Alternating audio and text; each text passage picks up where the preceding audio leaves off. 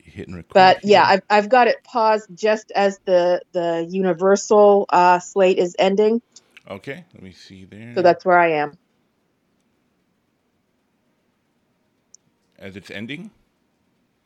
Right, it, it's already gone through the whole the whole thing, and the you can see the globe and the word Universal in front of it, and it's just about to go off the screen. Okay, we can get to that.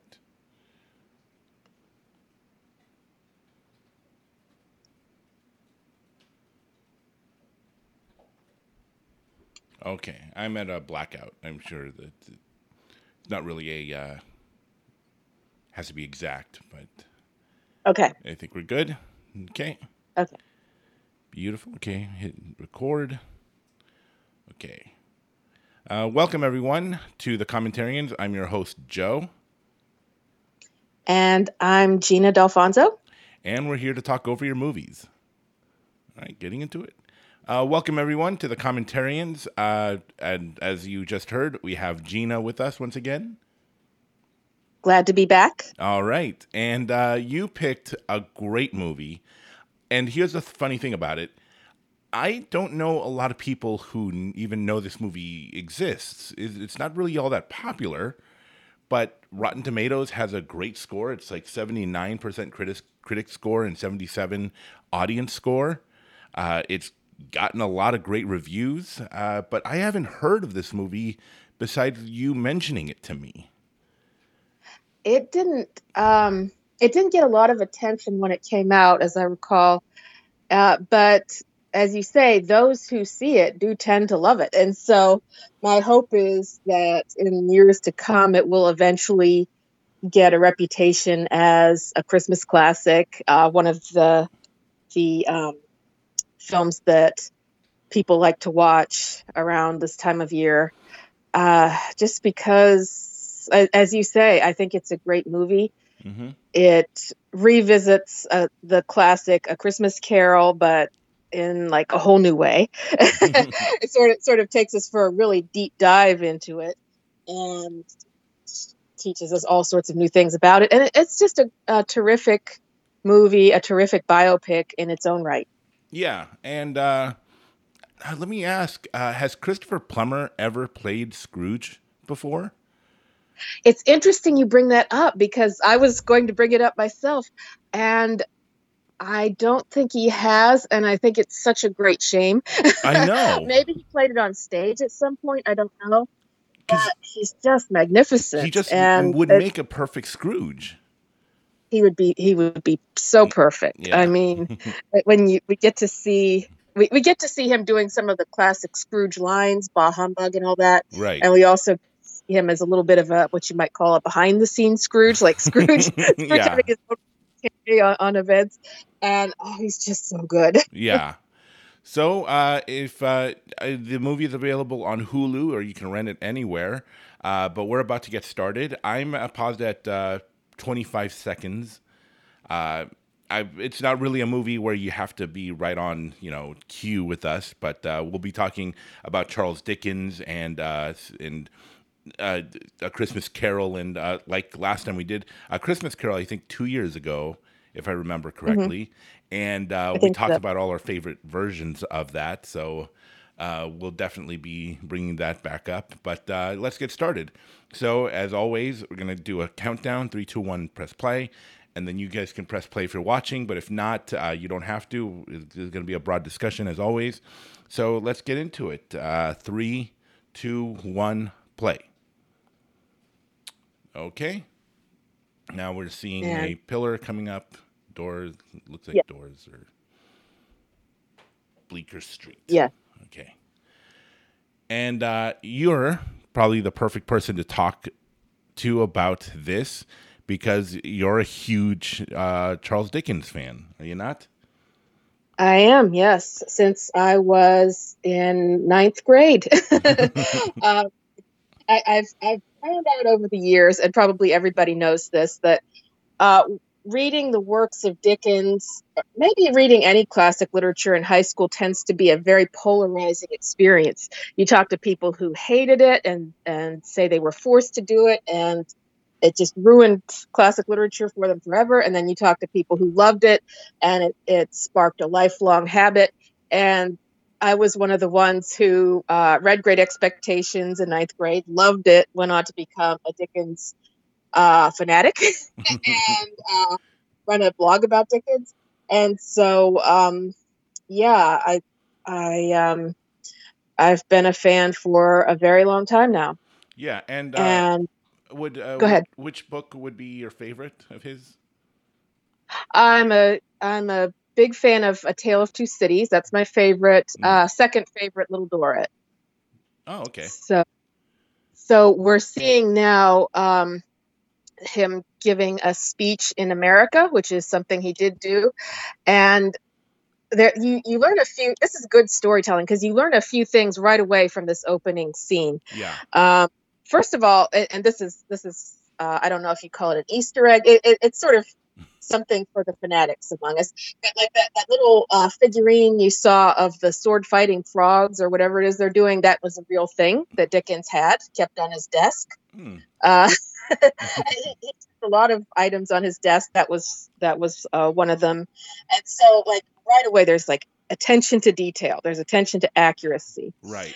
And in this opening scene, you get you get a sense right away. A couple things about Dickens. Number one, that he had a healthy ego, which is very true.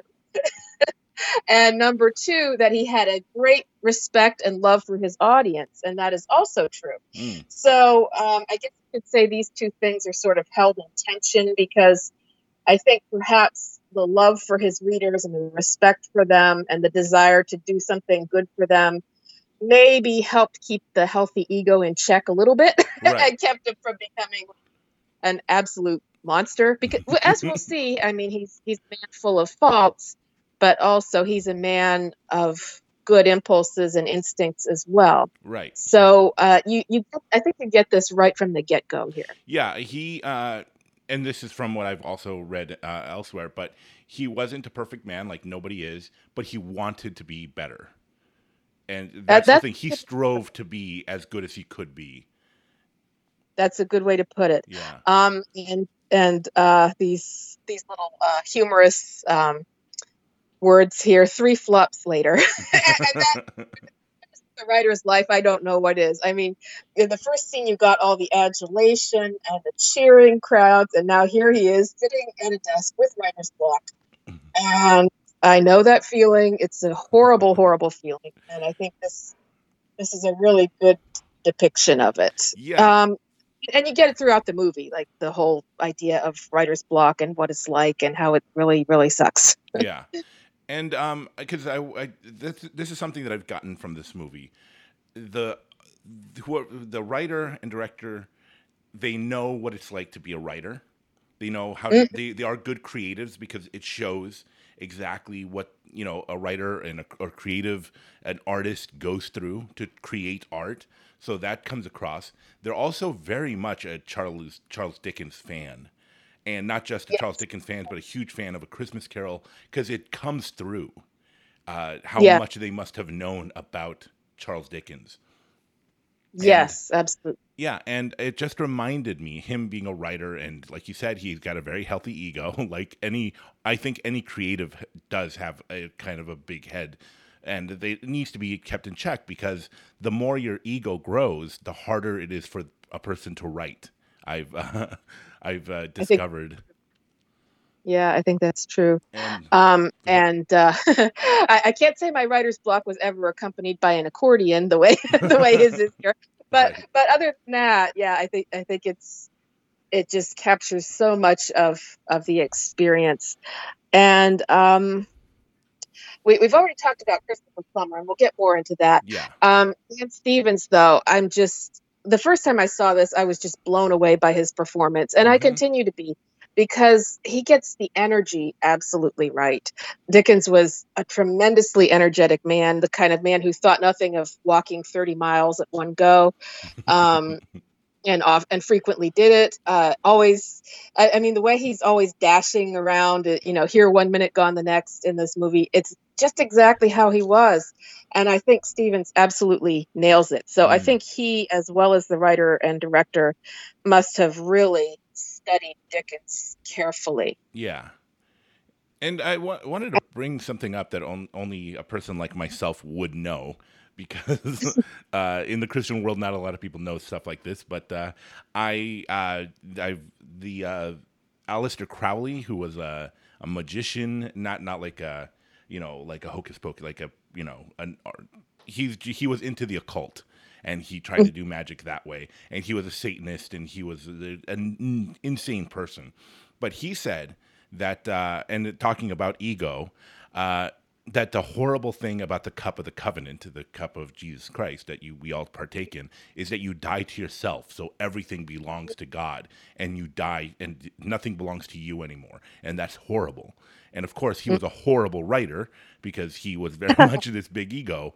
Uh, but like I said, a writer has to kind of tamper down their ego to to get over writer's block, to be a better writer because they have to kind of humble themselves to do that. And I, uh, yeah, I think that, uh, and that's one of the dumbest, you know, things that one of the many dumb things that uh, Aleister Crowley said because as a writer, that yeah, dying to yourself is probably a good idea because you need mm-hmm. to humble yourself to get those words out because you can never live up to what you think of yourself as a creative. And I think that that's what a big problem is for a lot of uh, a lot of writers and filmmakers and you know artists. You know, even the, the greatest because you have to you have to have a big ego to do to be good. I, I think that that's a part of it, but you know, it also keeps you from tappity tap tapping on the on the keyboard. That's a really fascinating perspective. Um, I will probably that for a while because because it, it's um yeah it, it's sort of I mean what what we've just been saying about the balance and the tension and trying to keep keep the different sides of your nature in check and, and bring some things out and suppress other things. I mean, that, that fits perfectly with that. That's really interesting. And I'm sorry, I hope that's not insulting to say that, oh, because you've written several books. And no, I'm essentially saying that you have no. a big ego, but I do think really... all writers, all creatives do and I don't think that that's yeah. a, something wrong, but you know, it, it is something that exists. Yeah, no, that's that's absolutely right. Um, and, and Dickens in particular, and and people always say things like this with many caveats. Caveats like you you shouldn't um, diagnose people you don't know, sure. and so especially Victorians like who lived centuries ago, and, and so forth and so on. But there is a always adding those caveats, people have often speculated that Dickens was bipolar. Mm. Uh, if you if you make a close study of his life, even if you trace some things in his works, there are just lots of signs. I mean, the huge energy and then the huge depression. And you'll see later in this, um, his wife Catherine says something about there are two of you, mm, and, yeah. and uh, you know that the writer, the screenwriter, may have been touching on some of that speculation because, it, again, knowing how how tricky and ill-advised it may be to try to to you know overanalyze or over psychologize or diagnose somebody from a, a distance of time it still it just seems like it it may have been a possibility yeah and oh, and I should also mention, um, in this t- talking about uh, earlier in the film, he was giving a a talk. He was uh, performing on stage. Uh, that's something that a lot of writers did. That was like kind of a common thing. And in fact, uh, like uh, uh, what's his name? Um, oh, I just had his name. Oscar Wilde actually invented stand up oh. that way because he would do these, you know, performances, but his were very funny. Oh, and here we have a really important moment here. Uh, yes. Yeah. Go ahead. You mean the collecting of the names? The collecting of the names, yeah. You know, he, he just found, uh, the, you know, a waiter came to take their order. They're at a restaurant, and uh, his name is Marley. This yes. older so, gentleman, very tall, old, you know, gentleman. He's and he writes down the name Marley because, as an artist, you're constantly getting ideas and inspiration. Yes. Yes, and and now he's talking to Thackeray, who um, I looked up Thackeray before we got on the phone just to just to brush up my memory a little bit. Um, Thackeray wasn't hadn't written Vanity Fair, his greatest work, just yet. Mm. So what we have here is is uh, Thackeray who um, was already a writer, and, and he was reviewing books a lot, and so this this may be one of some of the reasons he's making Dickens twitch here because he, he, probably reviewed some of his earlier books and found them wanting and and um, they did in real life have this sort of very up and down relationship you know um, sort of stormy and um, as creative we, we would do, have for you know reviewers. Yeah. Yeah. And we do know that thackeray was envious of dickens power uh, as he called it. He he he was known to complain to somebody somebody that you know no other writer stands a chance against this kind of power. So um, when we see him come in and snipe at Dickens here, uh, there there were there were reasons for that. Mm-hmm. um, sometimes sometimes I hate the oh you're just jealous argument because that is so overused and so oh yeah not always fair. But in this case, yes, Thackeray was. And let me ask. So, uh, at the beginning of the movie, he's, you know, like we said, he's walking on stage to lots of fanfare, uh, and that was after Oliver Twist, if I remember right, right? Mm-hmm. And then yeah. he had three flops. Oh, do you know yeah. what those may have been, or what they are, or and w- would you consider them lesser works of his? Um, personally, I would, yes, and, and I think people would. Uh, the books are um, Barnaby Rudge, Martin Chuzzlewit, and the non-fictional American Notes, which he wrote after his American tour. Hmm. Um, and I mean, they're good. they, they're all good. They have very good things in them. Each of them has, well, the, the two novels, the two fictional works especially, have have some very memorable characters, um, even iconic characters, I would say. Hmm. But um, he just wrote so many books that were better than those, and um, I, I, he was trying different things. Barnaby Rudge was the first time he ever tried to write a historical novel. Um, it set, I think, oh gosh, I don't remember, set maybe a century or two before his own time. Uh, Martin Chuzzlewit had sections set in America.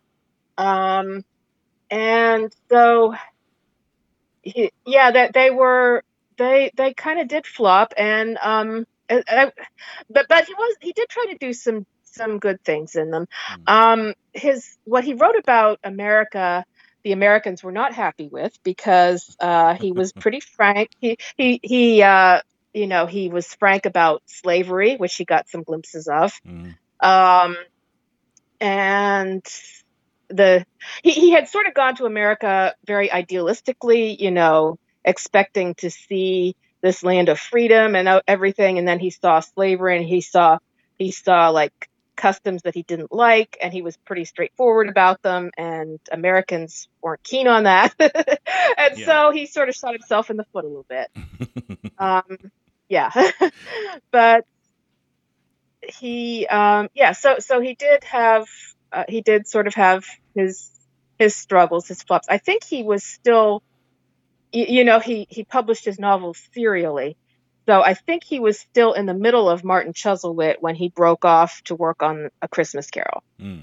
But um, I think I think enough of Martin Chuzzlewit had been published by this time that they knew it was going to flop, or, or it was it was being a flop, right? Relative for him. And so, uh, and yeah, you uh, one of the books you've written, uh, the Gospel in Dickens. Mm-hmm. Eh, he was very much inspired by the goodness, the you know the the charity that the Bible talks about. And uh, I can I can imagine him going to America, this land of uh, you know milk and honey, this uh, land of opportunity, and then seeing what the people actually live like, and yeah. just seeing and it, especially in his own home country, he just had such a heart for those who struggled and who didn't mm-hmm. have you know the have-nots as you know yeah. And it just seemed like it, and it obviously comes through in uh, in a Christmas Carol and other works of his, especially. Right, Right. And and another thing that went wrong was he had gone to America hoping to make the case for better copyright laws because his works were pirated so much, and Mm. especially in America. And and one of the big themes in this movie is that he simu- simultaneously was lavish with his money and kind of terrified all the time that the money would run out. Mm. uh, he he had his Scrooge like uh, moments, and we're, we're gonna he- see more about that. But um, so so he went to America and was like, "Can we? Can I please have stronger copyright laws to protect my work, that to help help make sure I get uh, fair compensation?" And they were like, "Nah." so so he was pretty open about his disappointment with that too. Yeah. Now we're getting the, the movie is getting a little bit into um, some issues of fatherhood. We just saw uh, Kate tell Charles that uh, another baby is on the way. that they would eventually have ten, Hmm. um, and that now we see Dickens sort of dreaming about and remembering his own father. And that's just a whole can of worms, a whole a whole fraught uh, relationship. yeah. So, um, but but I like how this is all juxtaposed together. We we see his his sort of uh, torment over his own relationship with his father, and then we see him uh, come and be silly for with his children for a bit, right. and um, so th- th- there's just all kinds of uh, all kinds of family issues going on here. Yeah. But uh, this cute moment. Um, and and now the the housemaid Tara, we saw her telling the children a story. This is a fictional character, but we do know that uh, when Dickens was a child, he had a nursemaid who used to tell him scary stories and uh, scare the life out of him. so so I think there's like a, a grain of truth there. I think they maybe were going we're touching on that. Mm. Yeah, um, because a Christmas Carol it's often made uh, into a children's, you know, for children, and Mhm. is often seen as like because it's a, especially because it's a Christmas story. It's very, uh, you know, uh, it's fun and you know silly at times, but it is quite terrifying. Yeah, it really is can be. Really, I mean the the ghosts are kind of really scary, especially what the you know, and made more scary by the fact that this could happen to you. What happens to Scrooge? Mm-hmm. You know that he could possibly end up dead and you know burning in hell, as it implies.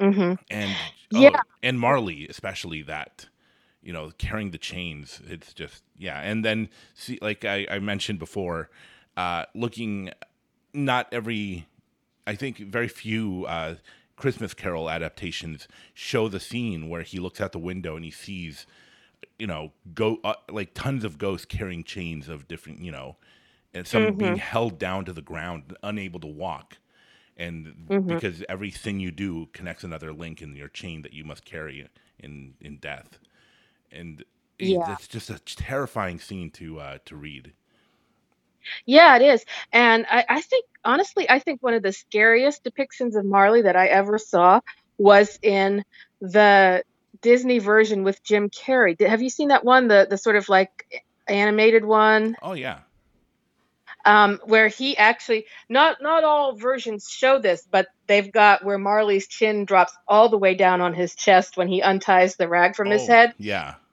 Uh, the way the Disney version freaked me out like no other. so yeah, I mean, in in this sweet Christmas story, there are some genuinely horrifying moments.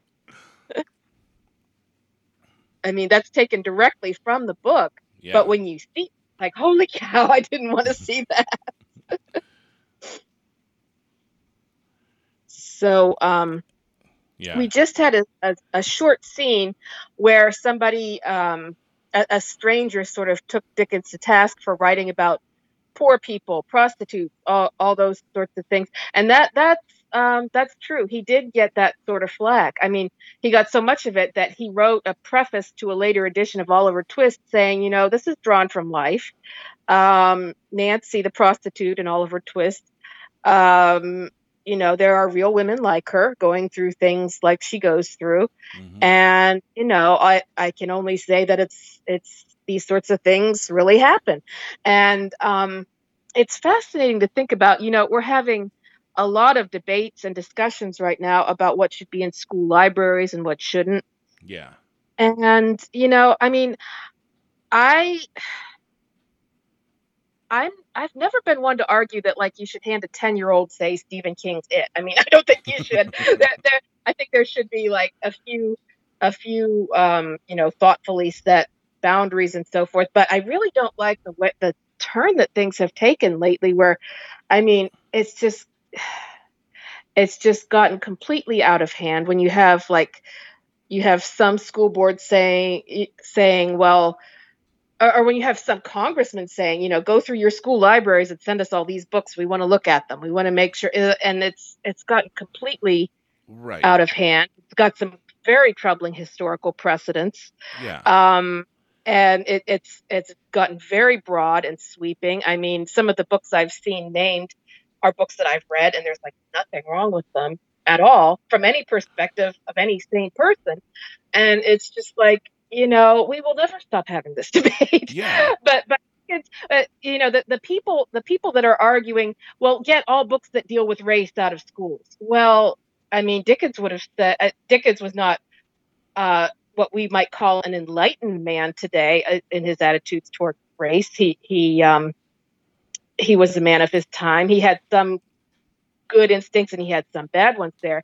But I think if he saw what was going on now and and the reasons people are saying, you know, don't read this book in schools, he'd say you're nuts because I mean, if you if you're going to read a Christmas Carol or Great Expectations in school or, or Oliver Twist, you're going to have prostitutes, murderers, thieves, uh, sin. Basically, yeah. you're going to be depicted sin and and people you don't want to think about and people you you uh, try to avoid in real life, but you're going to get it in Dickens and you're going to get it in modern novels too. And so this is just an issue that keeps going. And uh, it, it, if you if you're all for reading classics in schools, then you should have a much broader perspective on this sort of thing, and you should you should be aware that you know it's basically the same subject matter at bottom. Yeah, and the, the, the I think a really sad part about that is that it's almost like they're not trying to get rid of books because there's something wrong with them. It's they're mm-hmm. making they're putting books on lists as a statement, you know, mm-hmm. as a mm-hmm. reactionary statement. There's something going on in the country. I'm on this side of the line in that, and so let's get rid of these books to you know to kind of stick it to the other side, as opposed exactly. to hey, there's something really wrong here. Which again, that probably sh- that's no reason to get rid of a book either just because it, there might be a problem with with what you know what's in the in a book. But to to just do that to make a decision like that to get rid of a book as to kind of to to I don't know to make a statement is just really really hurt it's it's it's ignorant. There's just such yeah. stupidity in that decision Yes, it, it's very troubling.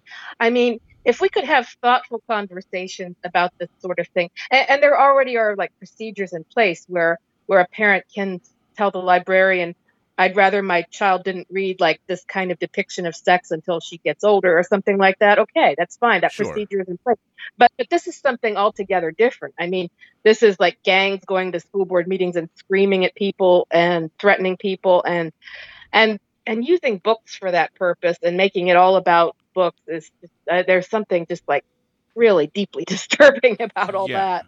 Yeah, and I mean, you know, to pick a, a something that happened is like the Texas Senate uh, said that you don't yeah. have to teach, you know, took off the uh, the must read list, or you know that you're you, you don't have to teach certain topic like about civil rights and about things like that which mm-hmm. you know the argument you know and people defend it saying no they're not saying you're not allowed to. It's just it's just not you don't have to. But just making that decision is a statement. They're doing that to make a statement about race and history and it's really really sad that they even had to do that.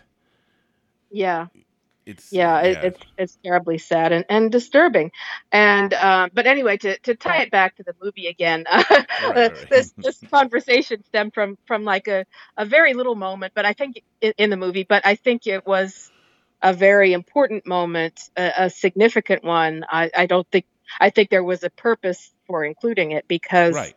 it's just I mean, it's at the heart of what Dickens did. You said it a couple times now. He was he was passionately concerned for poor people and um, he was he was going to write about that. Um, he he gave he gave to them in his personal life, but also he was going to bring them to the attention of his readers, and he was going to use that influence he had. Mhm. Um, and I, I think he's he strikes me as one of the the principal um, examples of how you can you can incorporate things like that in your work and not be preachy. Because i mean he had he had his moments where he got went a little over the top but but he wasn't he wasn't being preachy because he really believed this. This was part of who he was and it just sort of overflowed in in his writings. Right. um and and to and to to uh, take a quick uh, turn here I, th- this scene and another way you can tell that um the writer and director really knew Dickens is they incorporate so much from his other works into this movie. This scene right here is very Bleak House, um, where he's sort of like talking about a lawsuit that he was hoping to win, people pirating his work again. And he won the lawsuit, but there was uh, no money left, so he didn't get anything. And that that's very Bleak House. That that's which would come like a few books after A Christmas Carol. Yeah. but uh, they, they sort of took that scene and put it in here and it, it really works well. Um, and it's interesting that the the lawyer here uh, says something like well they have no money so you'll make nothing out of them but we can we can throw them into debtor's prison. And dickens is like no don't do that. Because as angry as he was about the piracy and as much as he had hoped to get something out of this um, he wasn't willing for them to be thrown into debtor's prison and and that's sort of a sign of how much he hates the debtor's prisons and how much he has to hate them and how he doesn't want any part of that Yeah, and uh, you know that notion that uh, they did something wrong. These people did something wrong, and they do deserve to pay for what they've done because they broke the law and they hurt another uh, person, you know, financially. But at the end of the day, that doesn't matter, and that's where like some of the gospel comes in to to you know to his his ideas and his work even that yeah we're all guilty of something and uh, grace and forgiveness is kind of uh you know we're incumbent to have grace for other people because we've Right. been shown grace ourselves right. That's a good point. Uh, let me just ask you real quick are you hearing a lot of noise at my end? Because um, i think they're mowing or something outside. I, i'm not. It's not coming through. Okay good. I just wanted to check that. You can edit that part out if you want to. I just wanted to make sure.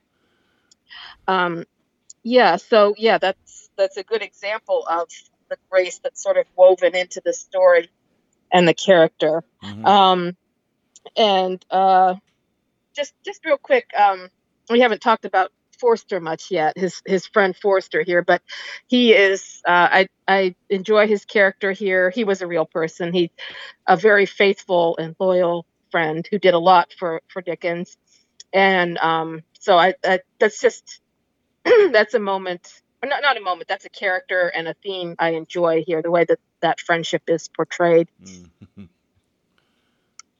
And here now we see Dickens trying to hit on the right name for a character and like throwing his whole self into it. yeah like literally acting out what the character you know how the character would act and then trying to get a a name that would fit that kind of and it's really funny him throwing himself on the floor and and, and Yeah. the maids having to come in you know to ask him you know i forget what uh what they would what they want to know but uh they're kind of almost like choosing straws as to kind of who gets to go go in and help him and Right. you know the, the character that we mentioned before uh she drew the short straw so to speak Right. the um and here this is cute. Here here's where she pulls out her little book, um, Varney the Vampire, and this is a real book. I have not read it. The the title makes me giggle. I just think Varney the Vampire is such a goofy name. yeah but but this was a book and and one of the earliest um, known vampire novels, I guess. I think it was a novel, like a serially published novel or something. Hmm. And um, I um, there was a back in the days live journal. My gosh, I there was a blogger named Cleolinda that I used to to read, a pop culture blogger, and she used to have she she read uh, Varney the Vampire and sort of reviewed it and had a lot of fun with it. So I always get a chuckle out of uh, Varney. yeah. And I think that this is also a wonderful thing. He just, uh, you know, he he loves and kind of a thing that I try to talk a lot about. This being a Christian podcast and doing a thing about movies is an artist loves the art form that they're working in. You know, mm-hmm. here we have Charles Dickens picking out a book based on you know the the book that she was reading. Oh, if you like that, then let me give let me you know introduce you to this book because mm-hmm. you'll love it because it has all the elements that this has. But you know, and kind of recommending something for her to read, which is something great that uh, that he does for her because she probably can't afford, you know, the library of books that you would like. Right. Yeah. And um, he here he is back to trying to get his his uh, character name, and of course we all know what that the character name is going to be, but it, it, it's fun to watch him do it. Right. And um, this right here is my favorite moment in the whole movie because the name comes and just that confident smile on his face, and the character appears. Yeah. Because the moment the name comes, he knows the character will be there, and he turns around and there he is, and it's just so perfect. And so here is Christopher Plummer, as we were saying before, um, being absolutely wonderful in this role.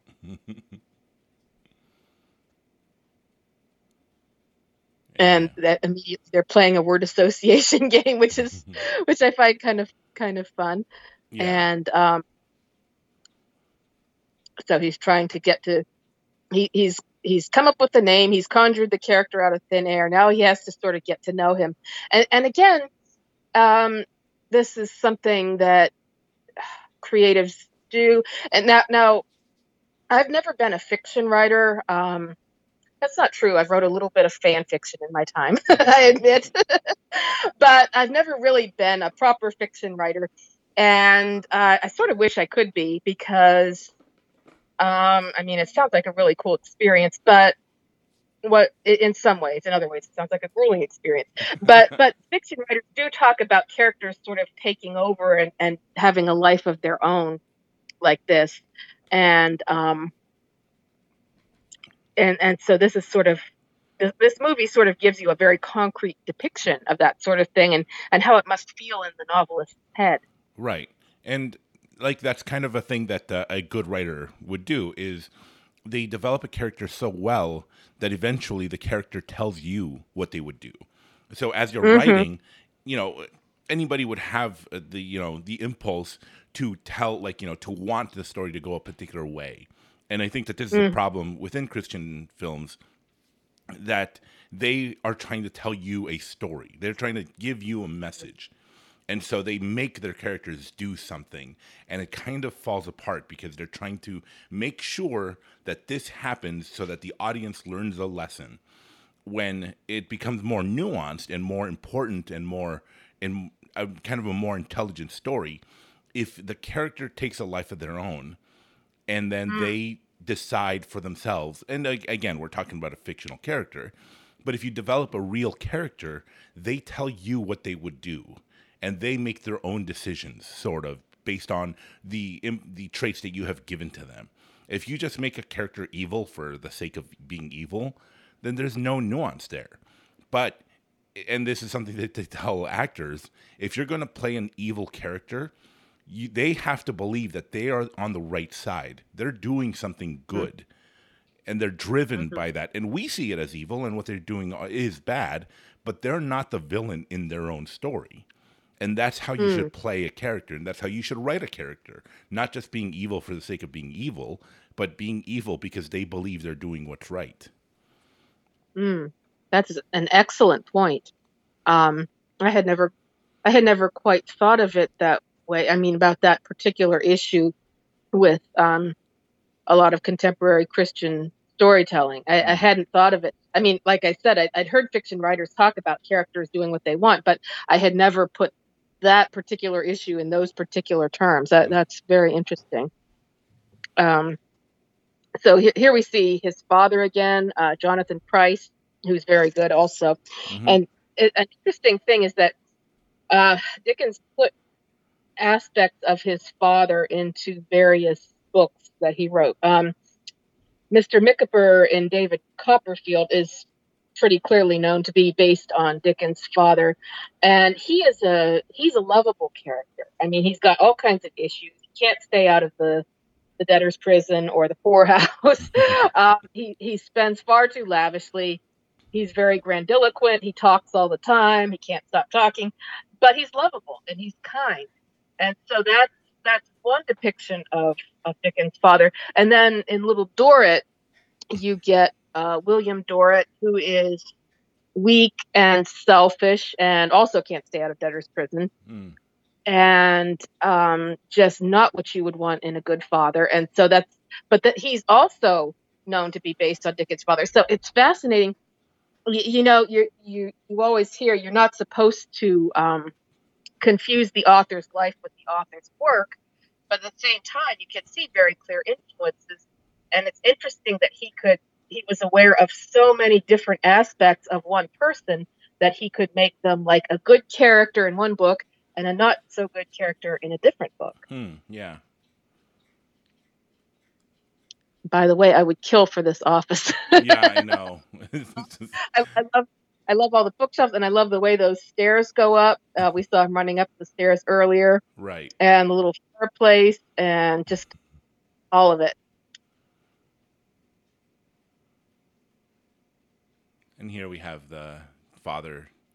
Uh, you know, he father came to visit, and uh, you know, kind of not not the best person, not not making the best decisions, but it's based on the fact that he has no money and mm-hmm. it's yeah, it's kind of really sad. And of course, this son having to take care of his father is, you know, it can get frustrating. It's it's it's almost the idea of uh, of uh, feeding a, a, person's addiction or something. You know, you they can't take mm. care of themselves, but the more you give them, the more they you know they continue to you know do bad make bad decisions. You're only kind of mm. funding that, but there's also the, and I think that that's something that uh, that becomes a problem, especially very difficult for Christians, is this notion. And the, oh, here's the introduction of Marley.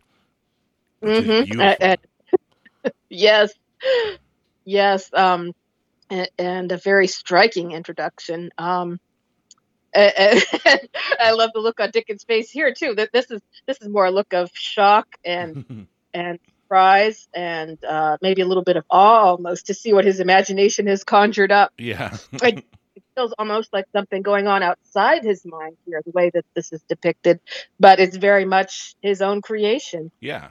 And so, and so already he's got his creations, his two creations sort of um, interacting with each other. Mm-hmm. And uh, just back here, all kind of nervous and tense, and Marley is just sort of lurching to life like Frankenstein. Right. And uh, so at, at this point, the ideas are really starting to take over, starting to flow, starting to do their own thing. Yeah, and yeah, it's really great how they do it because it's almost like Dickens is now asking the character about himself. So he's almost. This is a, a I love about this movie is it's showing the process, the creative process of mm-hmm. in a way that makes us understand how it works.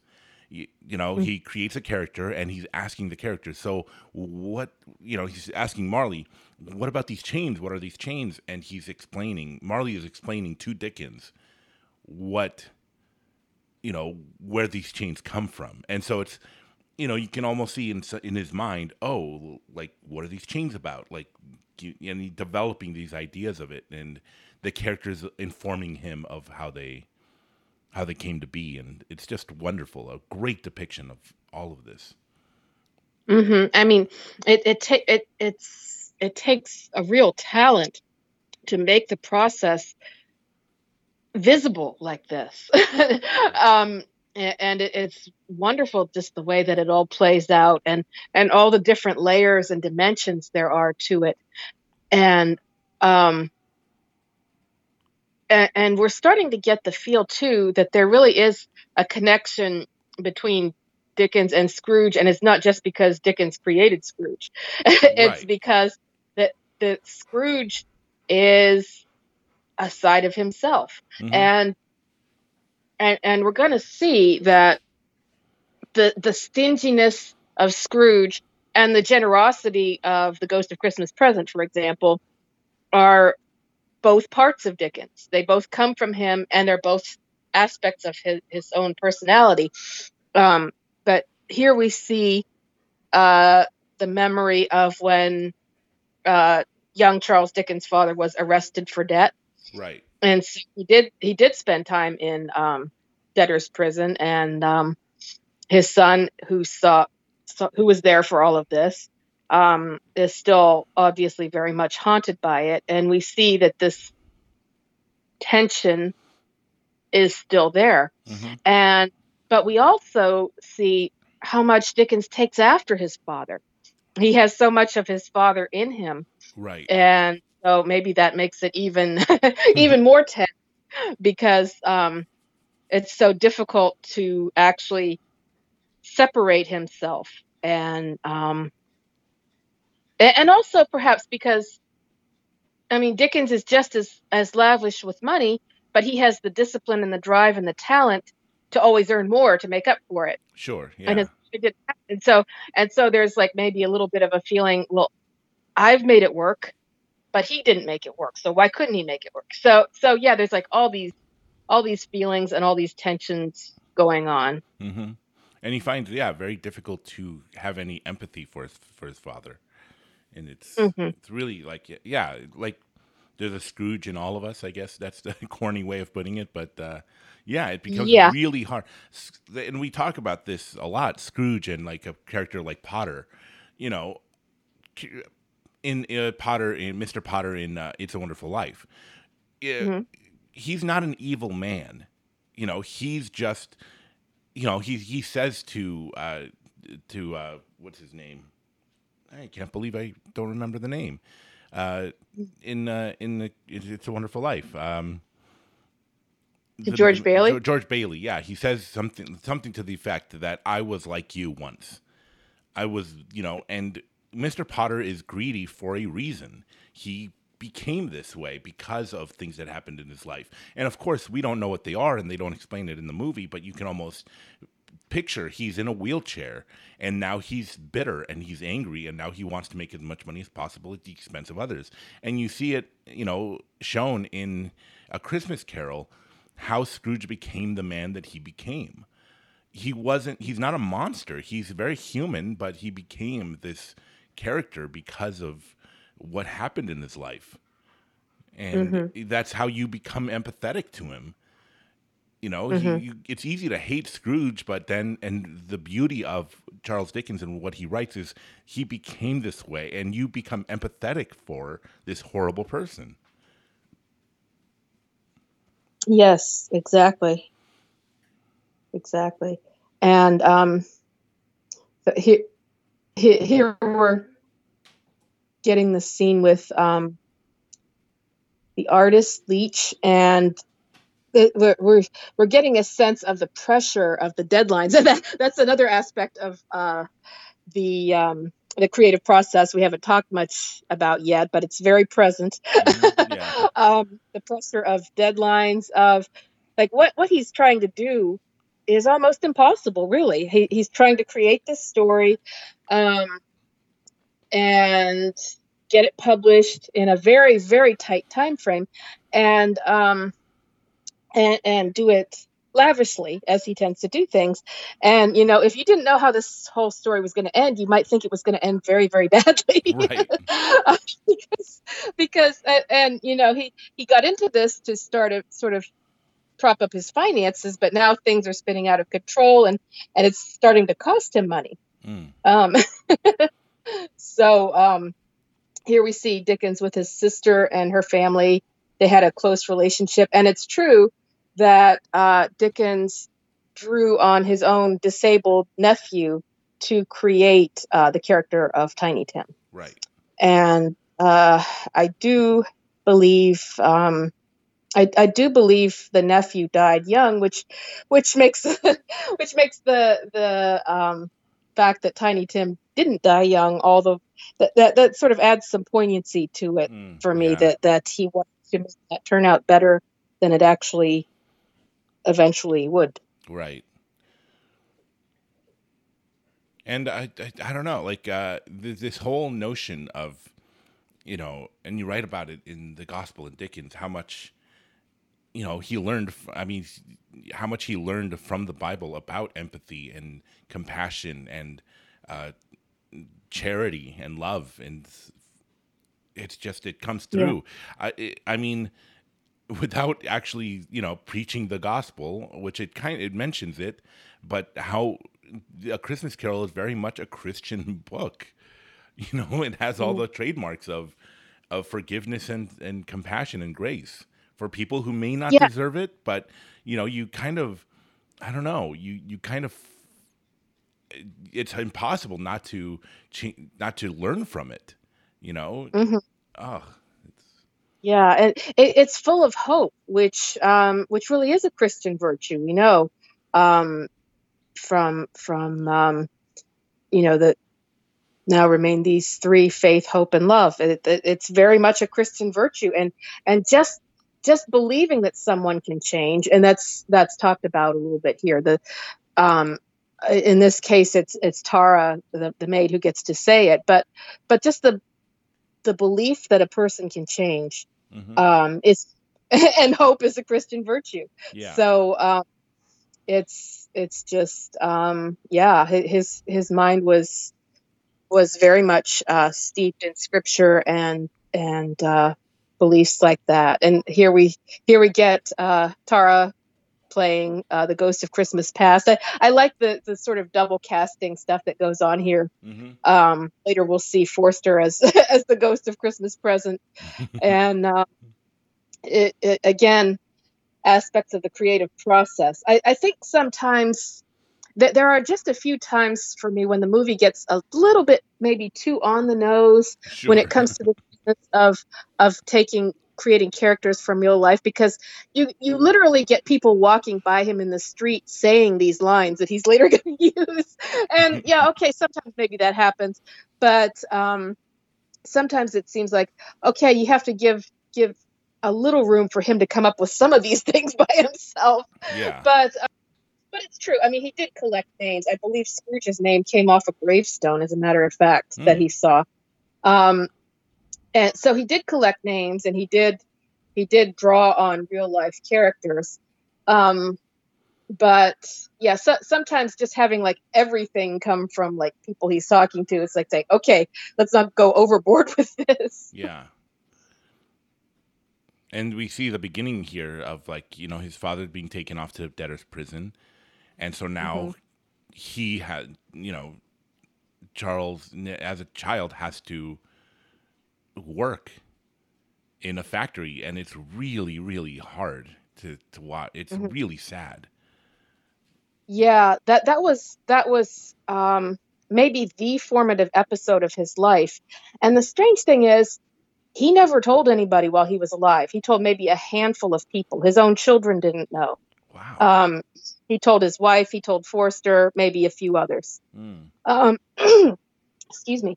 And um, and it seems so strange to us now because if you study Dickens at all, if you read Dickens, if you read anything at all about Dickens, that pops up that he, when he was a child, he he was sent to work in a blacking factory, Mm.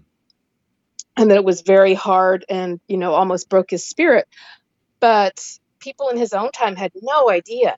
So it, it there was this huge discrepancy between how deeply it affected him, the influence it had over his life and his work, and how much people knew about it at the time. It, was it that he was ashamed of it? I think maybe that was part of it. Um, I think that it was such a depressing time in his life that he just didn't want to think about it, even though it, it he couldn't help it. He put it into David Copperfield. Um, I mean, he has that same thing happen to the character, um, and it was a that's a pretty autogra- autobiographical novel. So basically, he wrote he talked about without talking about it. He, he was yeah. like, here it is, here's this awful thing that happened to me, but he didn't actually say it happened to him, so people didn't actually quite realize it. He did he did write a little bit of a memoir that he never published during his lifetime, and he gave it to Forster, hmm. and he wrote that he wrote down that episode in that fragment. But again, it wasn't published at the time, and so again, Forster knew, but hardly anybody else did. Oh. so it it was like it was always with him. It always haunted him. He couldn't get rid of it, but he couldn't actually quite bring himself to say the words. Man. So it, it just sort of the uh, I think the the the thing about it was he he was afraid during that time that this was going to be his life and he was never going to get an education. And he longed for education. He loved school. He loved books. Sure. And he thought he was never going to get a chance for an education again. And it depressed him. It terrified him. And i think those feelings were so strong that um, it made this that time in his life really painful to revisit. Mm. And uh, yeah and like it, this idea must be so terrifying because he's almost buying things to to make himself or to make other people think that he, he's not broke and so it right. becomes this cycle right. where he's spending money that he doesn't have or he's wasting the money that he does have and and hoping that he can get a, a you know a, a, hit in his next work because mm. his, his three last books failed and you know and you know like they showed in the beginning of the movie he's kind of he's signing these little pieces of paper to kind of try to make more money you know mm-hmm. by, by selling his signature and I forget how they like. I think they're supposed to go inside his books. well, it, it was his father actually. It was yeah. His, oh, his father that's was, right. Was, was doing that. Yeah, his father was selling uh, Charles's signature, and and um, I, I think Charles finds this deeply humiliating. It's also almost like his father is selling little pieces of himself, and that's just one more reason for the tension. This thing that he's doing here, um, acting out characters in the mirror is a thing that that um, he used to do for real. His, his, children would see him and hear him acting out in front of the mirror, like sometimes for hours, mm. acting out all these stories with these characters. It was like he needed to be able to see it and hear it in order to make it real on the page. Right. And I kind of missed it there. The the, gen- the the the woman and the gentleman dancing in his mind, the characters. Uh, was that Fezziwig? Yes. Yes. Oh, is that? Yeah, and, and again, we, we sort of trace the whole process be, because, um, like, people he, he picks up these ideas from people on the street. He he he sort of comes home. He thinks about it. He acts things out in the mirror, and then he starts to see people like appearing and so forth. Um, and um, here's just a quick shot of uh, Catherine again, and and that reminds me, I wanted to bring up that another good thing this movie does is show you what it's like to be married to a to a creative, and how it's not a bed of roses. um, we're seeing her be very uh, patient with it all, mm-hmm. um, mm. but it's not easy and, and, his spending habits you know both his spending habits and then his his stingier impulses you know it, it all affects her yeah. and um his you know shutting himself up alone in his office and shouting and screaming it all affects her she has to deal with all of this and running the household and so forth and it, it's not easy we we don't know a ton about catherine we know some things about her but but um i mean whatever she was like, she she would have had to put up with all this. Right. and and and they do ask you to to sympathize with her in that. And um here we get the the ghost of uh Christmas present mm-hmm. and the Cratchit and things are just really cooking now. Yeah. the, the story is just really humming along. And um and um, Scrooge is sort of giving his commentary on all of it. Mhm. And, and Scrooge is really taking on such a life of his own now. yeah. Um, and just you, he doesn't. Scrooge at this point really doesn't want to change. He's sort of enjoying his tormenting his creator a little bit. he's he's sort of enjoying being a stubborn stick in the mud. right. Um, and he's not he's not really interested in the idea of change at all. He he's having more fun sort of being being uh, the thorn in the side. yeah, and uh, you know, and you were mentioning uh, there's a movie that I want to do called Mother, and it's really dark. It's really, and it's supposed to be about Mother Nature. You know, I I, I you know- remember hearing yeah, yeah. It's supposed to be about like nature and how it's basically uh, Javier Bardem plays God and uh, the the female character I forget the uh, who played her but plays Mother Earth and God God creates you know invites people into his home. She's kind of building this home, and uh, he and you know the you know Javier Bardem invites people into the home and then they, they start destroying the house as you know Mother Nature tries to build it and uh, but it's also about the creative process. I think that uh, you know he because the, the the Javier Bardem character is a poet and he writes poetry and he wants he wants people to love him and she loves him loves his poetry also but and there's a moment where she says but i like i like your poetry too. And he says oh oh yeah i know i know i know you do. But it doesn't matter as much from coming from her as it does coming from other people people that don't know mm-hmm. him. And so yeah i mean just i'm sure she loves and appreciates all his stories and probably why she fell in love with him how creative he was and you know but uh, it doesn't change the fact that he has you know she has to also put up with the process of trying to you know create these stories and then having to deal with the fact that he might you know how depressed he was when he failed how you know it's it's it's got to be like you mentioned it's got to be it had to have been very difficult Yes. Yeah, and, and um and just his his um for for all the discipline he has in his in his uh writing and and pushing through with it um he doesn't have a lot of restraint in his his manner the way he acts. And and so oh uh, and here we see the creative process working backwards a little bit because first remember he envisioned uh, the Ghost of Christmas Present as looking something like Forster, and now we see Forster posing for the character for the artist and being a very obliging friend, which is sweet.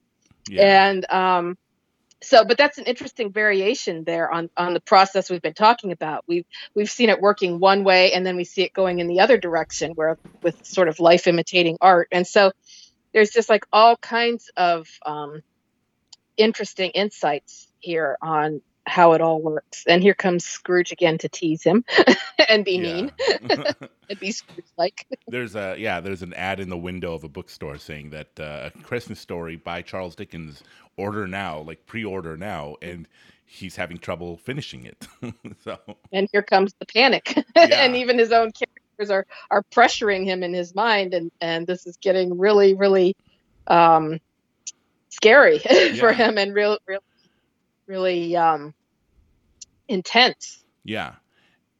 And you see this in, in i mean i'm sure it happens with you. I'm sure you can churn out a book in no time. I'm sure that you can just put words to paper and just finish it but it you want it to be good. You want it to be as good as possible. And so and i've seen it like uh you know in the sh- you know in cooking shows for example when a great chef you know when something they do doesn't come out well he's like i'm not going to give it uh, give it to to a customer because uh, that's my name that's good that's going out, out there. That's i want to give them as good as i can you know? And Yes, it- they might enjoy it but it's not it's not as good as it could be. Hmm and so yeah, Yeah. I'm sure Dickens he's not he's not struggling to find, you know, the words to put on the page. He's struggling to do a good job. yeah yeah and, and um and he knows that he can he knows he has it in him he's done it before Right. but I think it the issue is can I do it again? Mm. can I live up to what I've done before? Can I do even better than I've done before? Yeah, And- that that ego and- that I brought up before. Mm-hmm. Yeah, and, and the constant need to sort of like test your current self against your past self, Right. to, to and to and to say like, have I still got it? Um, or is, is this particular episode of Writer's Block going to be the last? Is this going to be it for me? So oh yeah, that's so- terrifying. yeah, yeah, and, and the interesting thing is, even if he had never written anything but Oliver Twist, I think he would be remembered as a great novelist. Mhm. but he had so many more great books in him. And and and um I, I guess all all writers are different. Like you get somebody like emily bronte who produces um like a little poetry and one great novel and um she's made it makes her immortal. But then you get people who turn out like so many great novels. And and and it's it's fascinating how every writer is different and some people some want to keep pushing themselves and some don't and some can't. It, it's Right. there's so many varieties of experience. Um, here he is arguing with tara over the fate of tiny tim and i often find myself taking tara's role in conversations like these where um, i'm like no this character can change. There is hope. Yeah, um you know it it, it you, you there there's goodness in this person and um uh, I often find myself arguing, you know, Yeah. on social media or elsewhere with people who take the the gloomier view, and um, but I tend to, I don't know if it's the Christian in me or the sentimentalist in me, or the just the stubborn person in me, or maybe a little bit of all three right. but but I, I'm usually the one who's who's arguing for that, unless the person has been like completely, completely horrendous. Yeah. Um, and then I'm like, okay, I don't want a redemption story for this person. I want this person to, to pay the piper. Um, Right. But a lot of times, I, I really do want to to um, to see that redemption, that change happen. Well, yeah, you've you've watched uh, maybe too many Frank Capra movies. That's- Maybe that's it. Maybe it's the Capraite in me. yeah, but but but that was a wonderful scene where yeah, Tara was like no, like because in the movie he the, the originally Tiny Tim dies. And Tara is really upset by this. She's like, "No, he can't die." He's like, "Oh yeah, well that that happens though." And he's like, "But you know, Scrooge has to save him." And even Scrooge, who is like, you know, the manifestation of Scrooge in the background, says, "Wait, me? Why do I have to save Yeah. T- Tiny Tim?" And as mentioned, our Scrooge is being especially evil right now and doesn't is not interested in hope and change and redemption for himself, but Tara is for him, right, and uh, and she's going to have some influence. And here here we see the parents again, and Dickens being very upset with them, and um, an interesting little departure from reality here Mhm. uh, that that is that Dickens was actually more resentful toward his mother than his father. wow. I mean, he, he did have all these issues with his father that we're seeing, but his mother, um, a- after he was the, the the family got an inheritance after some time, and they his father was able to leave debtor's prison, and his he he was finally able to leave the blacking warehouse and go back to school, which he had longed for. Mm. And at that point, his mother said, Well, why don't we just send him back to work and he can earn some more money? And Dickens never forgot that and he never forgave her for it. Oof. I mean, he, he went on like being, trying to be the dutiful son and taking care of them as we see, but he never forgave her for that. He, he, in that autobi- autobiographical fragment that I mentioned, he, he wrote, I can never forget that because he had finally uh, come back into the daylight as it seemed to him he had finally gotten out of that horrible place all his his wildest hopes had come true and then his mother wanted to send him back to the blacking warehouse. Oh. and so just never got over it. So I, I don't know. That they're already dealing with like a lot of stuff here and i guess they probably have room to deal with any more. And the father issues alone are enough for one movie. But Right. um, but it would be i mean it would be interesting to see them deal with with his relationship with his mother because that was that was pretty fraught as well yeah, um you you don't see that play out so much in his books. I don't know if it was too painful or what, but um, you you don't see him. You you see sometimes depictions of like frivolous mothers, silly mothers, or uh, stuff like that. But but he never really you never really see him try to um, work out that particular relationship, as, as I recall. Yeah. And it may have just been too much, too much for even a genius to deal with. Um, to to d- go diving into that. Yeah.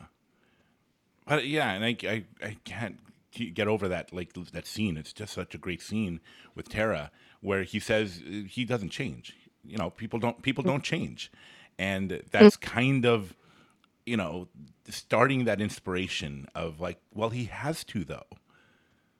Yeah, and like his friend is telling them, if Tiny Tim dies, then what's the point? What do you? What's Yeah. this book about then? Just horrible things happen, and that's it. For like, what a great Christmas story, and I know. yeah, and I think that Charles Dickens really wants, to, but this is real life. This is what really happens Mhm. in real life, and so yeah, it's really really hard for him to get over that fact that yeah, I've experienced this. I've seen it happen. People don't change. People are horrible, and it's uh, yeah, it's really hard for him to to you know to to admit that a horrible person like Scrooge could change, and he's creating the character. Yeah, yeah. Uh, it, and putting aspects of his own self into it, which which um, makes it even more meaningful. that he's like, it, it sort of subconsciously, maybe he's like, I have this in me, and it's going to stay in me, and it's not going anywhere. Um, a- and I love how the characters are all just hanging around his office now, waiting to be put to work. And and Scrooge is like, Nah, you- you're never gonna do anything with us. He can't make it work. And and and he finally has to go out to to uh, get away from them.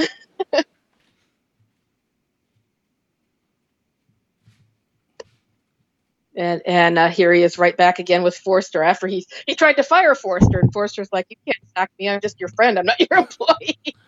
So again Forster is, is being you know really kind and understanding. And I mean you know God send us all friendships like that. Yeah, uh, uh, in in my own friendships, I often find myself, you know, sometimes afraid to be honest, afraid to speak up, um, and af- afraid of what might happen to the friendship. And um, and I admire those friendships that are so durable and so strong that you can you can like get things out. you can get things off your chest, and maybe you're not always being wonderful, but but um, you can find understanding. And and here.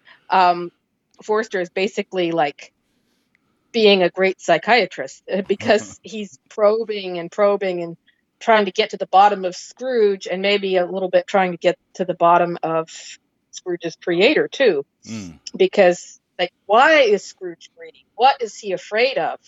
And and um, trying to help him with the writing uh, and the creation of his character and the forward movement of his character. yeah. And yeah, it, it is kind of a sad thing. Uh, there's a, a documentary that I really like uh, because it's uh, called Lemmy about uh, the lead singer of the band Motorhead, uh, Lemmy von Kilmister, and uh, there's this really, really there's this part that really breaks my heart is uh, a, like a professional wrestler. Uh, Lemmy got uh, diabetes because he drank so much, and uh, a wrestler got diabetes also, and they they spoke, and he's like, "How do you handle it?" And Lemmy says, uh, "You know." I mean, you just live with it because it's you're too old to find God now. So, Mm. you know, it's this idea that yeah, I'm too old now, so there's no point in changing. And it's just that's such a yeah, such a heartbreaking kind of way of thinking that hmm you can't change now. It's you've lived this life your whole life, so now there's no point in even trying. And Yeah. Oh wow. Yeah, and uh Yeah. I, yeah. I, I find it kind of interesting and funny that uh, Forster and Dickens have now gone out and gotten drunk because we saw- we saw uh, just a few scenes ago we saw his father come home drunk and Dickens be a little disgusted with him and and so again I, I don't think they're like sledgehammering it but but they they just sort of subtly keep bringing out these similarities. Right. Like, I mean, your fa- your father may be driving you crazy, you may resent him, but you're sort of him all over again. Yeah. um, I mean, he that that's where he got his imagination and his dramatic side and all these things came from this man that he resents and and uh, so it's no wonder he's kind of all yeah. gnarled up inside. Oh, now my dog's acting And- up. Oh.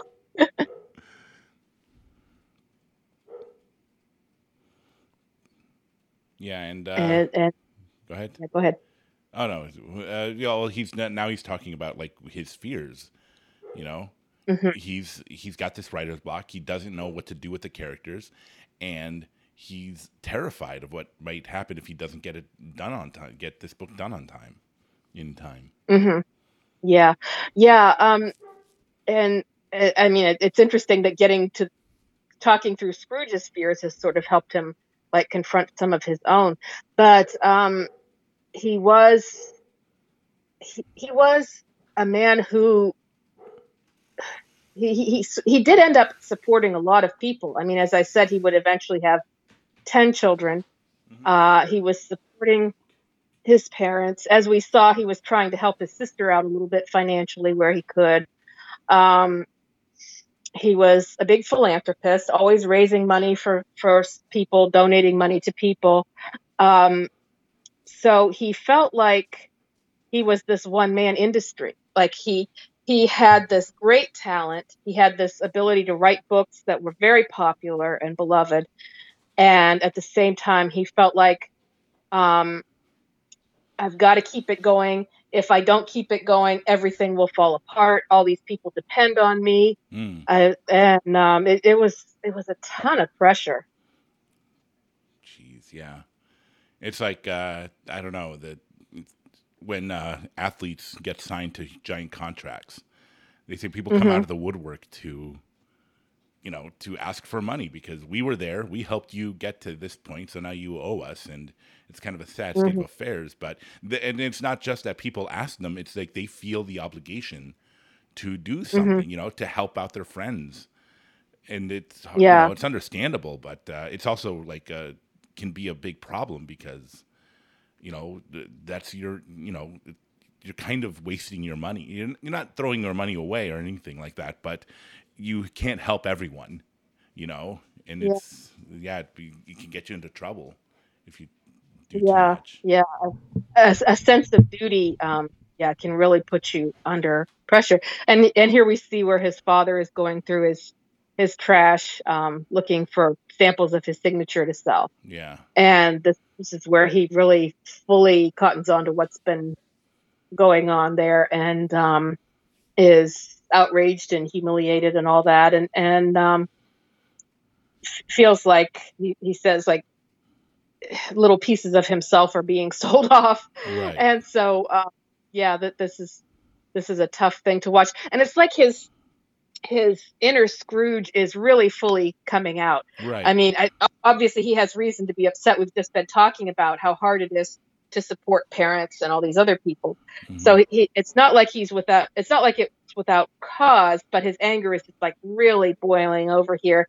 And he's sort of letting that side of himself loose and we um with the the scrooge inside him sort of egging him on and telling him like you know give way to your give, give way to your bad impulses give way to your resentment right. uh let your anger out. And um yeah it, and it's not pretty. And and um you know i like that this movie just goes for it goes there shows his dark side. Yeah. Um uh, the the best a lot of the best movies uh, even the best christmas movies do. Like it's a wonderful life. I mean people forget. They're like oh it's a wonderful life you know uh, christmas bells and angels wings and all these you know cute things. And then they go back and like wait george bailey is like screaming at his children and throwing things around? What I what is know. this? Like oh that that scene with uh with uncle with his uncle. He's just like oh oh scene, my gosh, that, that's the that's the roughest i almost watched that scene through my fingers because it affects me so much. I Um, know. Oh, it's so because it's really, really, and he's like grabbing him and he's shaking him. He's like, "I'm not going to jail. Do you hear me? I'm not the one gonna." Oh, it's so like again, like you said, it's really dark, and yeah, we we forget. We totally forget because of all the fun, funny scenes, and but yeah, it's and it's great for that reason. Yeah, yeah, and and um, I don't know. Uh, I mean, talking Christmas movies, I think maybe I, I think most of us would admit that Christmas sometimes, for all the joy and all the traditions, sometimes it brings out the really bad side of us. I I mean, dealing with like family relationships that maybe we don't have to deal with for the rest of the year. We're dealing with like a lot of stress. We're dealing with a lot of really hard things, and um, our bad side comes out. And, and so it's kind of this weird paradox. And I think a lot of the best Christmas movies um, deal with darkness hmm because ma- ma- there's, there's this underlying thing where um, if, if it, it's a celebration of goodness and hope and light that's so powerful, but you don't get the full strength of it unless you're willing to show the darkness that it's sort of Right. delivers us from, the darkness that that light comes into. And um, yeah, so so maybe maybe like underneath where we're not always conscious of it, there's that sort of um, theme going on and those sorts of tensions going back and forth, and that's why that's why we need darkness in our Christmas movies. so and and we've just see him seen him uh, get mad at Tara, who he never gets mad at, and and uh, out of the room, and and um, perhaps unwittingly all the way out of the house. Yeah. And so yeah, I mean we're talking dark here, really dark. And yeah, he he was angry. He didn't. He didn't mean to. He essentially said, you know, to said to the other maids to get rid of her, not knowing that it sounds like he said fire her, Right. and Yeah. that's exactly what they did. And he's, you know, just unintentionally did so and regrets it. But you know, it's not like, yeah, it's Yeah, and he's not always um and we're going to see some of this coming up when he talks with Catherine again. Um he's not always conscious that someone in his in his position with authority over other people has to sometimes watch what he says right. and and um and be more careful about what he says and not just like um throw that power around. And so now now he realizes she's out of the house and he's like, Well, bring her back. And they're like, It doesn't just work like that. She's Yeah. and London is big and teeming with people. yeah. And uh, this is going to take some doing. And so, um, again, here is here is where uh, Kate sort of like tells him a few truths about himself that he needs to hear, and um, and tells him, you know, a- and and talks about how there's two of him, which again, sort of, it, it sort of reflects the bipolar thing I was talking about earlier, but also just maybe could be said of any one of us that we have we have uh, goodness in us and we have a lot of sin in us too. Hmm and um, sometimes let the the wrong part of ourselves take over and and he's done this and she's telling him this Yeah. And again, like um, I we jokingly when we were messaging back and forth about doing this movie, I joked that it's going to be really hard not to make you know not to make this uh, anti-capitalist podcast because of you know it's about poor people and how they struggle and how they suffer at the hands of people who you know at the hands of debt you know and you know it, i was joking but there is that kind of notion that uh, you know, well, I I kind of offend people when I say this, but I mean it in a in a good way. In that Christianity is ridiculous. It's dumb. It's it's really stupid because our human instinct is to it's survival of the fittest. It is me over you. What about me? That's that's instinctual in us. That's what drives us because we're basically animals. And it's about me and it's not about you. It's you know, what about me kind of an attitude. And Christianity is the opposite. It's about mm-hmm. others. It's about loving others and give. I mean, pray for your enemies and or you know love your enemies and pray for those. That's ridiculous. It's the dumbest thing I've ever heard. But that's because that's what we are as human beings. You know, right. Is it drives right. us to hate and to be angry, and of course that's why like you know hate and anger and all these things are so you know prevalent right now in the news and in all sorts of things because hate and bitterness and fear is a lot more attractive. It's a lot more, you know, it's it, I don't know, it's it's it's it's what drives people a lot more than love and compassion and forgiveness. Mm-hmm. You know, but that's how you make the world a better place. Right. Yeah. And and and we've seen here how in a moment of stress, yet you mentioned Dickens earlier as somebody who was always trying to be better and do better. But we've seen how in a moment of stress, even a person with that desire can revert to his uh, what what you might call animal self, to his to his um his worse self, to mm-hmm. to his sin nature, as, we would put it. Um and and just let anger and selfishness have its way with him and and direct him and and that's what he's done and and now he's he's going he's going back to the the blacking warehouse um back to to all those issues he's been dealing with and and and just that feeling that underneath it all, he's really nothing. He hasn't changed. He's still that that boy who was who was looked down on and, and who had to go to work too early and was just was nobody as as um as Scrooge is telling him here, nobody and nothing. Yeah. And um, you know, all, all, all the insecurities from that experience are coming out. Yeah, and again, like you know, I I joke around, like you know, again about you know, we mentioned capitalism, and there's nothing wrong with it. There's nothing bad, but and I'm bringing it up because of this, because this is a father went to debtor's prison. His son had to work at 11 years old at a blackening factory, you know, gluing labels to bottles. It's it's for 12 hours a day. It's terrifying, but it's you know that's it's it's the notion that if we're if we have the sin nature in us and we're driven by greed and and you know evil and you know selfishness then obviously people can treat other people really badly under this system the point is to live within the system and be as good as possible to treat other people as good as possible like it can work and it does work if we try our best to care about other people as much as possible and you know, and yeah. it, it, can go really, really badly if it's just unrestricted and you know, and people are left to their own devices. Mm-hmm.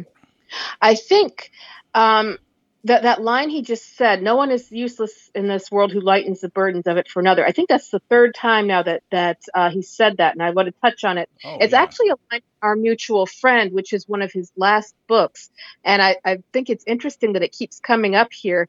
They sort of seize on it as the key, and it sort of goes with what you've been saying um, that when he has this huge identity crisis, when he has this insecurity, when he's feeling like he's nobody and nothing, he seizes on this this um, thought that you're not useless if you help someone else, mm. and that really struck him a lot. And I I think it's something for him to hold on to, and and it's interesting that they're saying his father used to say that. I don't know if his father really used to say that. I don't think so. I think it's just a line that he wrote uh, himself. But but it's interesting that they took that and they they sort of made it the cornerstone of the whole thing, and they said his father taught it to him mm. because they're they're sort of insisting now. Okay, his father taught him some good things too, and he can't he can't let go of the good part of his father, and he can't he can't let go of that legacy. He has to hold on to it and so, with that, he has to admit that um, there was good in his father and that he is not nobody himself. So so so it's sort of they, they've sort of made that the the point on which the whole thing turns that that this notion that you're not just out for yourself um, that it's worth it to help other people it's even worth it for for him to help his father because his father taught him that in the first place and so now he's he's having his moment with scrooge here deciding what scrooge's fate is going to be and scrooge says let me do some good before I die. And so it's like, okay, Scrooge finally wants to change, so yeah. we can let Scrooge change since since the desire has finally come out of him himself. Yeah, he's he's essentially taken control of this character that's been mocking him this whole time. And now hmm. uh, he's in a grave. Like Scrooge is now in uh, in a grave, begging Charles Dickens to get him out to help him, and he can change. He can do better and you know and like and it's different than before like you know with this fiery grave as in it's been depicted at other places the grave is actually closing in on scrooge and scrooge is yeah. saying i'll try to do better i'll live a better life and he's it's, it's really really great that he's begging charles dickens to write a good ending for him. Yeah it's like he had uh, again going back to that creative process and the way that characters sort of take over it's like he had to hear scrooge say that before he could put it into the book. Mm-hmm. it, uh, scrooge had to stop uh, resisting the idea. Yeah but yeah i mean that, that's the point of of a christmas carol is helping other people.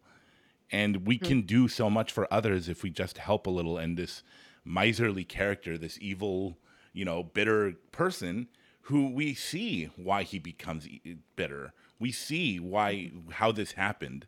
And so we grow empathy for them and then you know he changes and he becomes a better person when he realizes his decisions affect other people and that life is right. more than just the money that you collect it's it's how much you love other people. It's how much they love you. It's you know, it's it's it's all those things.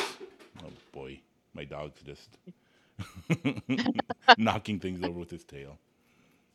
Oh, yeah.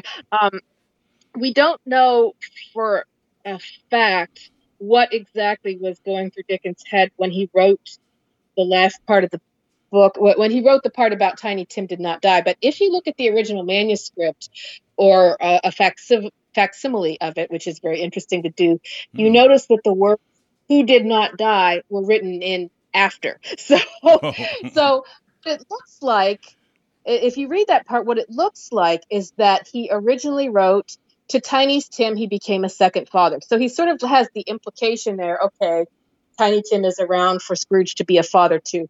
But at some point, he decided, or somebody told him, I don't know, that you got to spell it out. so yeah. He, he specifically said, Tim did not die. so, and, and I think we kind of need that at the end of the book. We just need to be absolutely sure. Right. So he made sure that we knew. And so, uh, um, yeah, Tara comes back to return. And funny enough, because she's an uh, she's an Irish orphan, as they call her before. That's why you know when he sent her away, now she has to go find another job amongst all the other you know Irish orphans that uh, hmm. that are, are running around the streets of London trying to find jobs. And so it's going to be really hard to find her. And yeah, she comes back luckily because she still had the book that Charles Dickens uh, you know, let her borrow. And uh-huh. and now he gives her her job back and tells her, you know, Tiny Tim lives. He's going to survive. And uh, you know, to her, you know, you know, to her joy. Mm-hmm. Yeah. Um, and and we saw that that brief little scene where he sort of um tries to set things right with Catherine, and she's like, "I know, I know, you don't deserve me," and so forth, and and, it's cute. And um, in actual fact, the marriage did not end well, sadly, and oh. um, that was his fault. we don't know a lot about Catherine, uh, but it, from what we do know, it seems pretty clear that it was all his fault. Right. And um, and yeah, so I, I like the way, knowing that, I, I like the way the movie treats this marriage. I mean, we we see that well, while he is the hero, and and uh, there's good reason for him to be the hero because he was a a, a great genius and a great philanthropist and and uh, a sympathetic man and all the rest of it. Uh, he was also very very flawed and did mm-hmm. bad things sometimes, and um, and and so the movie also sympathizes with Catherine too, and, and with, with uh, quite a lot with her, and I like that. I like that that we can have we, we can both have him as the hero and her as a sort of quiet heroine, even if she's in the background a lot. We we still are getting very much the experience of what she goes through, how much she puts up with, how much she must love him to put up with it, and um, yeah, so it, it was let me see this is what I, I, forget what year this was. I should know that. This is like the 1840s and the marriage was would end not, not with divorce but with separation. Yeah. like maybe I, maybe it was 10 years after that. I'm not sure exactly. I, I, I should have written these dates down. My thinking is all fuzzy. Uh-huh. but maybe 10 12 something like that years after that. But the place they're in now i think is depicted well I, I, I think you know there you see the tensions the strains but also the moments of harmony that are very sweet and you know I, I think they did a good job with that um, and I don't know. Uh, we we also saw a nice reconciliation scene with his parents. I don't know that that really ever happened, mm-hmm. but it, it, fits well into the story. Um, it sort of it, it um, goes well with all the themes in the story it shows him at least you know trying to make an effort and yeah. I, I do like that so yeah there, there's a lot of a lot of good things that the movie does here hmm. and this is a you know a similar scene as like when we saw little women is uh seeing his yeah. book printed out like his finished book after he wrote it sent it to the printers they printed it and now he's holding it and what a feeling that must be to to have the book that you've been working on so so hard. You've been working so hard on. Yes, yes, and and um, when we've seen him go through so much, not just fighting writer's block, but also dealing with so many so many issues and problems to mm-hmm. make it happen, and it just um, it's it's you just know it's the most incredible feeling, and um, and now and it's here here comes Thackeray trotting up with his yeah. it's like it's like one of those realistic moments when like you're you're just having a moment of ecstasy and here comes like somebody to to rain on your parade a little bit. But but I think he's so excited and so happy that even Thackeray can't really bug him that much right now. Maybe a little bit. But um so everybody's getting together now for the Christmas party at the end, mm-hmm. and um, again, again, you see just how much how much he got from his father. How his father's like naturally being the entertainer, you know, entertaining the children, putting on a what, what was it, a puppet show or yeah. whatever it was, uh, like a diorama or or a cardboard stage or something. I don't know, but but um, again, again, there are the similarities. Yeah. uh, I, I, find this amusing. She's like, "Oh, what is this?" And I'm like, "Did he just like smuggle a whole Christmas tree into the yeah, house?" I know. you know? But uh, that was cute. Yeah, when did uh, Christmas trees? I, not that you know this, but when did Christmas trees become popular? Because he puts up a Christmas tree and he says, "Oh, it's German. It's uh, I think they call it a Tannenbaum." And yeah, because apparently they don't know what Christmas trees are yet, so he mentioned that Queen Victoria has one, so maybe it really was right about this time. And I love this part where um, Forster's going to read Thackeray's review, and Dickens can't look. he just can't look. He's looking sideways because he can't stand it. And then all of a sudden, it's going to be a good review, and um, and he's just so excited. um, it, it's funny um, that I I find you know, Thackeray, I, have read Vanity Fair and it's good. It's very good. Um, but I find it hard sometimes to read other Victorian writers who aren't Dickens, like Thackeray. like um, I I do like I, I do like some of a, a, couple of the writers, but um, I, I like the Brontes very much. Mm. But um, in, in, a lot of cases, um, I just when I read other Victorian writers, uh, I just feel like there's something missing here because because Dickens is just so um, he he does something that he, he has stuff in him that no other writer has, and it's just like you're you're sort of um, missing something, and, and and it's not it's not Trollope's fault, it's not Thackeray's fault. They can't help it. They're just not Dickens. Uh, it, it, reminds me of um, when I took a Victorian uh, literature class in grad school, and we all had to read. Um, Gaskell, Trollope, Thackeray, Hardy, Dickens, mm. and, and like the standard people. And uh, our professor took a vote at the end of class, and we unanimously voted Dickens the best. so sure. it's not just it's other people too. There's a reason uh, why why even even though um, there's sort of much contested these days, there, there's a reason that his works survive. Yeah, and I, I, think that was the like your problem is that you started out with the best, so now you you have to, you can't go backwards. Right. and, and, then it's like except no substitute. And yeah. I'm always wanting to get back to Trollope again, for instance, and say, okay, people say really good things about Trollope. I'm going to try him again, and you know maybe one day I will. But but um, it's just not quite the same. Yeah. so he doesn't have he doesn't have the energy, doesn't have the humor doesn't have like the the same level of social commentary and compassion and so it's just like it's like nobody else is going to do it for me in the, quite the same way. Yeah. so so uh, yeah. So we're coming to the end and it says charles dickens published uh, christmas carol december 19th in 1843 and it's and it's sold out. Yeah and it, it's interesting I think he broke even with that first edition. He probably, I'm guessing he probably made money on it afterwards. But but we know he saw he got into this because of his shaky finances. He ended up only breaking even because he spent so much money um, getting the thing published, and then so so it's like the idea took over it, from, from the original purpose. You know, I got to make some money the idea took over, transcended everything, mm-hmm. and um, took on a purpose and a life of its own. Mm. Yeah, and it said that uh, um, that charitable givings like went up really high mm-hmm. after the publishing yeah. of the book.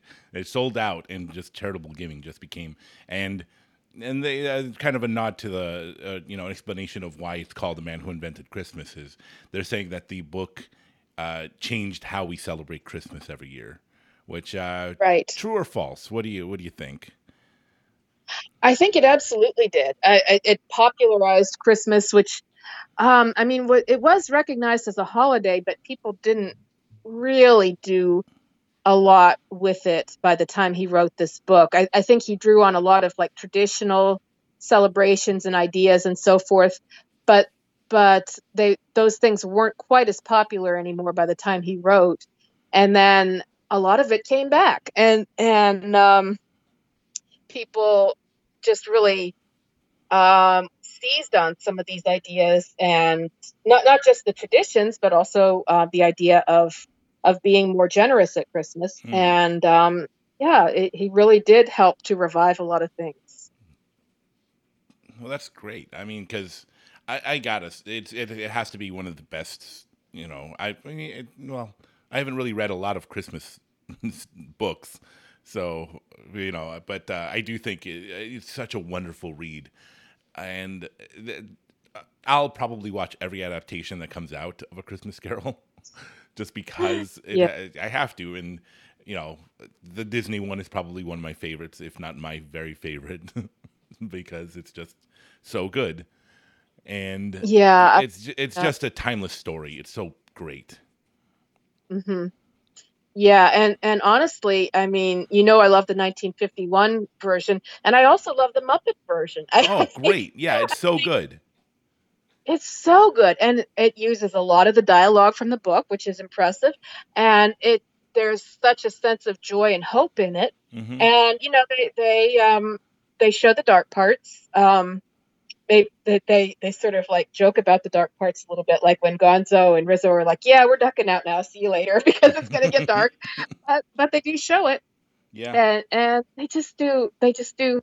I mean, beyond having all that fun Muppet stuff in it that we all love, they just do a good job telling the story, yeah. and that at bottom is the thing that really matters.